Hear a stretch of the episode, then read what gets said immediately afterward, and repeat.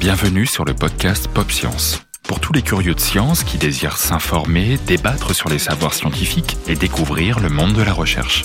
Avec le podcast Pop Science de l'Université de Lyon, il s'agit d'éclairer le monde qui nous entoure et de penser celui de demain. Écoutez, vous comprendrez. De petits chiots en train de jouer sur le sol du salon, des chats câlinant leurs propriétaires, ces images partagées sur les réseaux sociaux témoignent du bien-être que nous procure la présence des animaux. Mais qu'en est-il de leur bien-être à eux? Le bien-être animal, c'est le sujet d'un nouveau dossier Pop Science. Pour aborder ce thème, nous allons évoquer aujourd'hui la notion de bien-être animal à la lumière des enjeux de notre société et des acteurs qui la composent. Pour le faire, nous recevons le sociologue Jérôme Michalon. Jérôme Michalon, bonjour. Bonjour.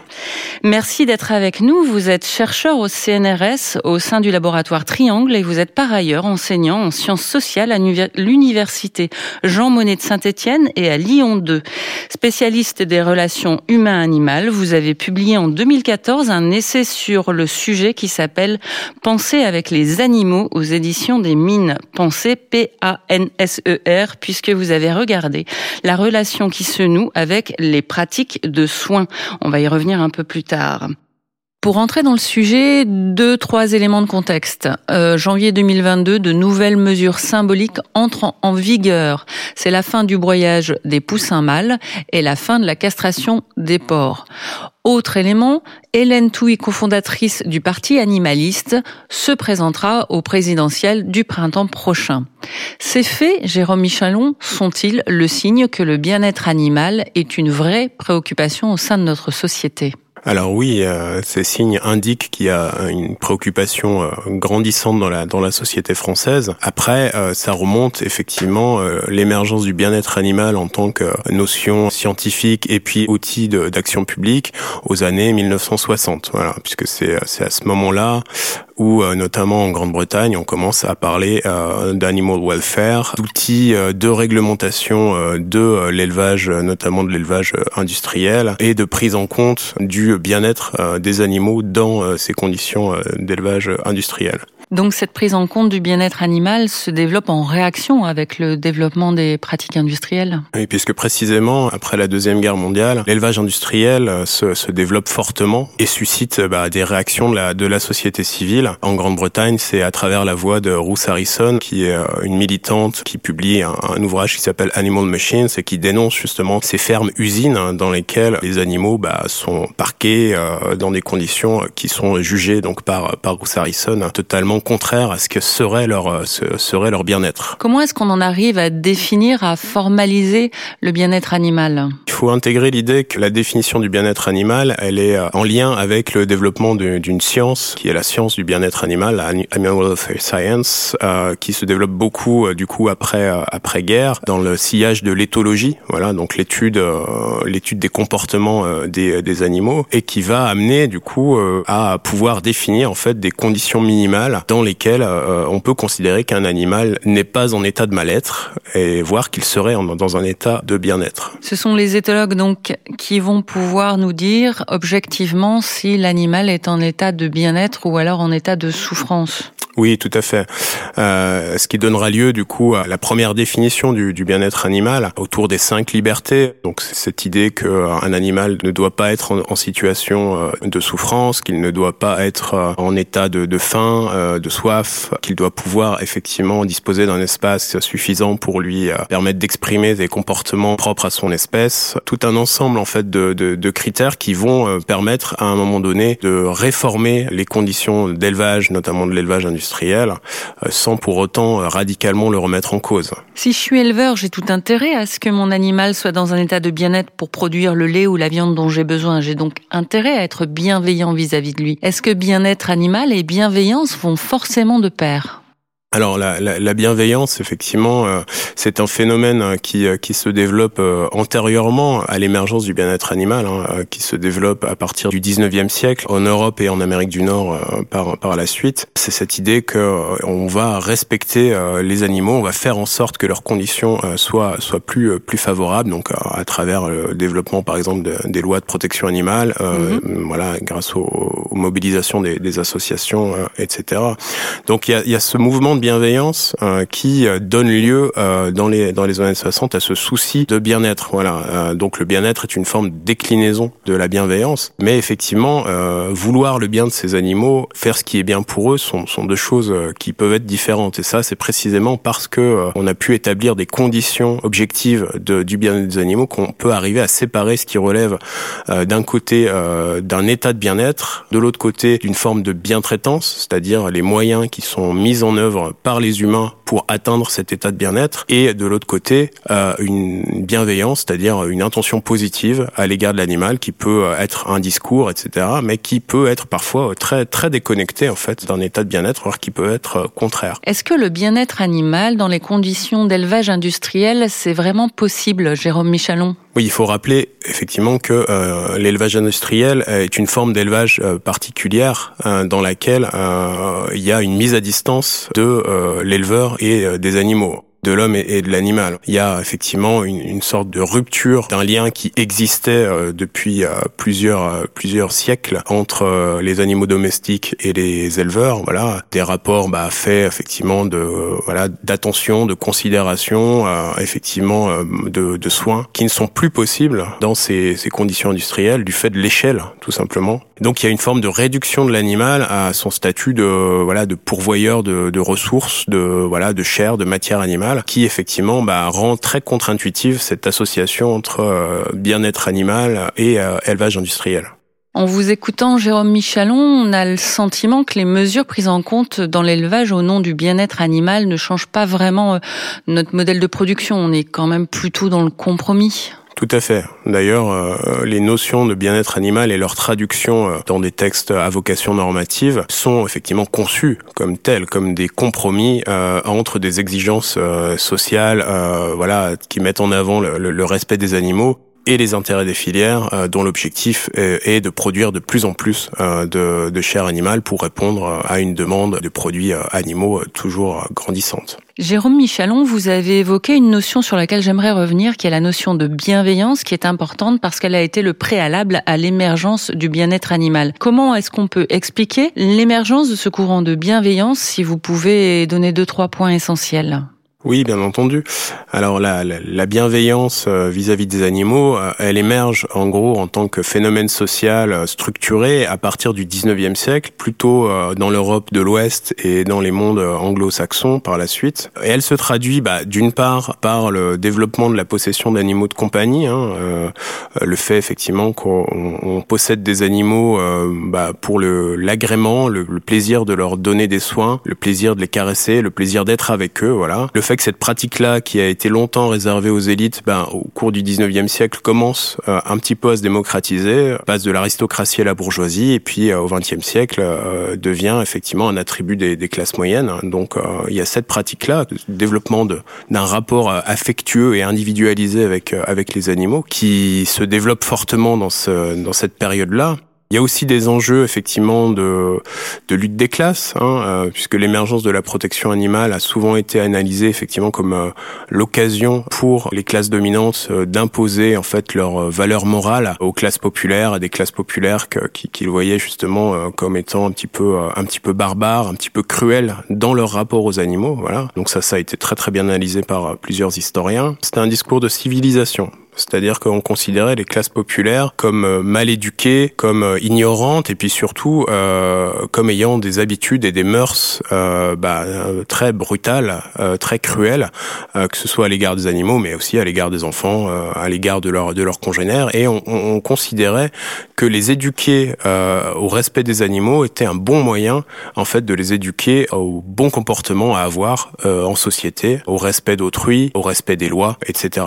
Je reviens sur la définition du bien-être animal. Donc euh, aujourd'hui, euh, en 2018, l'ANSES a défini le bien-être animal comme l'état mental et physique positif lié à la satisfaction euh, de ses besoins physiologiques et comportementaux, ainsi que de ses attentes.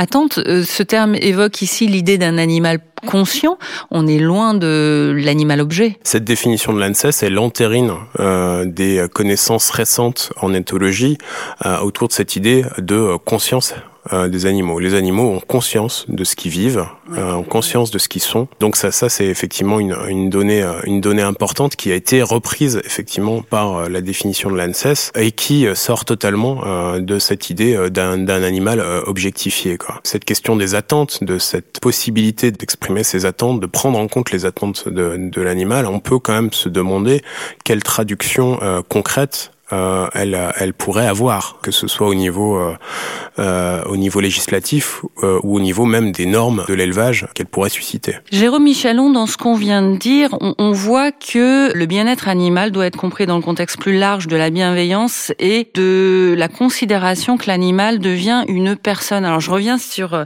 sur cette idée de l'animal personne avec vos propres travaux autour des pratiques de soins en contact avec l'animal, ce qu'on appelle la médiation animale encore ou la zoothérapie.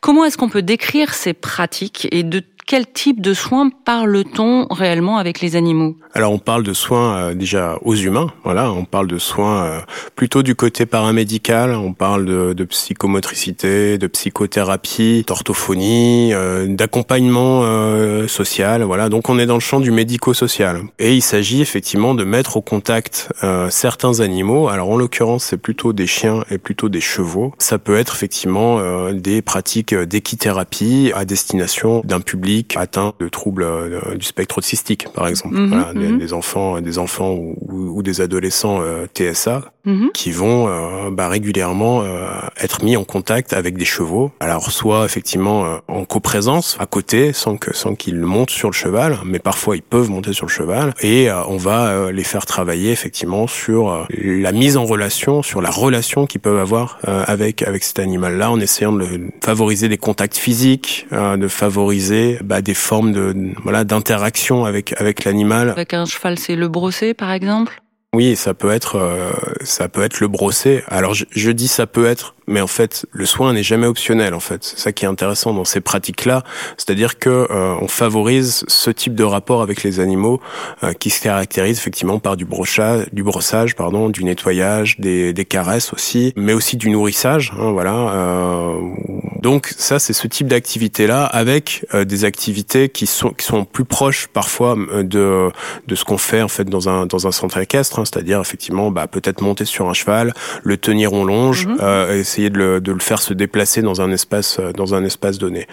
Mais j'aimerais quand même insister là-dessus sur ce, sur le fait que euh, il y a toujours un temps dans ces séances de thérapie avec le cheval ou d'équithérapie où euh, on va effectivement soigner, prendre soin du cheval et que le, le soin fait partie euh, intégrante de euh, cette forme de, de thérapie qu'est la, la, médiation animale. Est-ce que la personnification, je dirais, de l'animal, si je peux me permettre, ça se traduit aussi verbalement? Oui, tout à fait.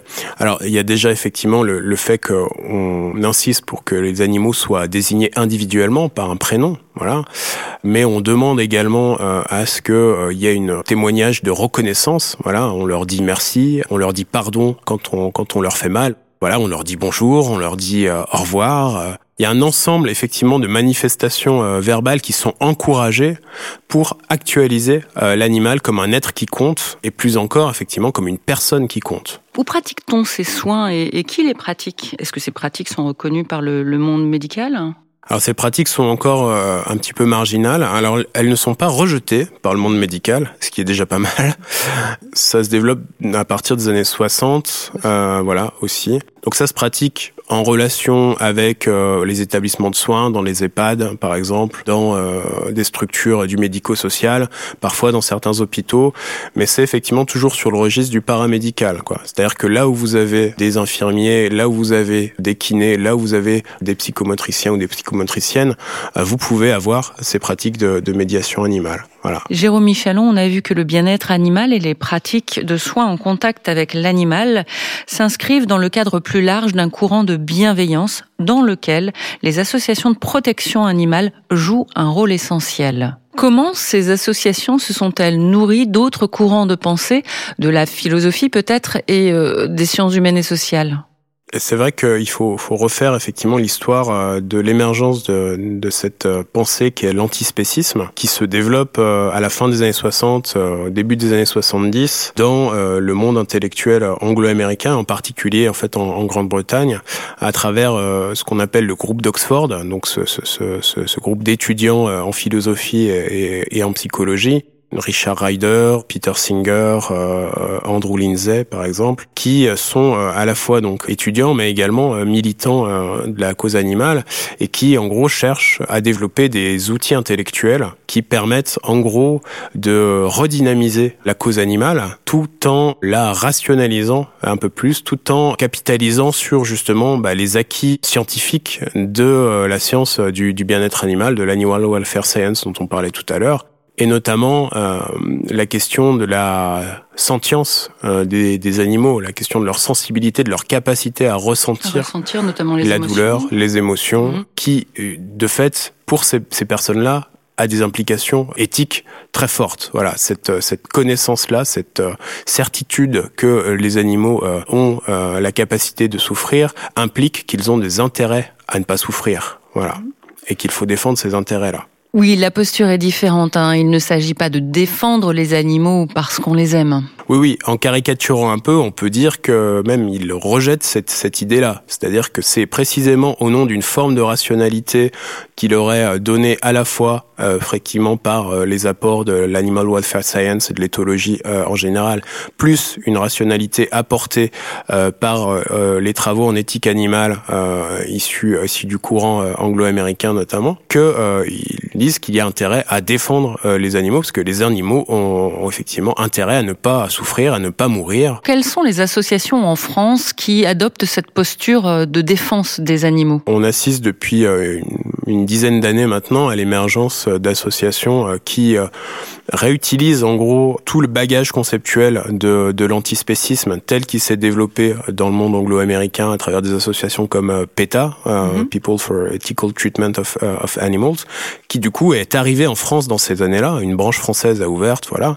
Mais on pense plus euh, spontanément à L214 qui est une, une association qui, euh, elle, est issue d'une vieille tradition euh, de militantisme antispéciste française, mhm. voilà, notamment lyonnaise, à travers le, voilà l'émergence dans les années 90 des cahiers antispécistes, hein, voilà, mhm. qui était la, la première forme d'importation de la pensée antispéciste en France et qui, bah, pendant longtemps en fait, a été cantonnée en fait à une forme de marginalité militante. L214 va arriver justement à euh, gagner en audience, voilà, euh, à travers notamment la publication de, de, de ces vidéos euh, dans des dans des abattoirs. C'est ce que j'allais dire. L214 est quand même un des acteurs fondamentaux de la prise en compte du bien-être animal et de l'évolution des mesures, en particulier par leur vidéo choc.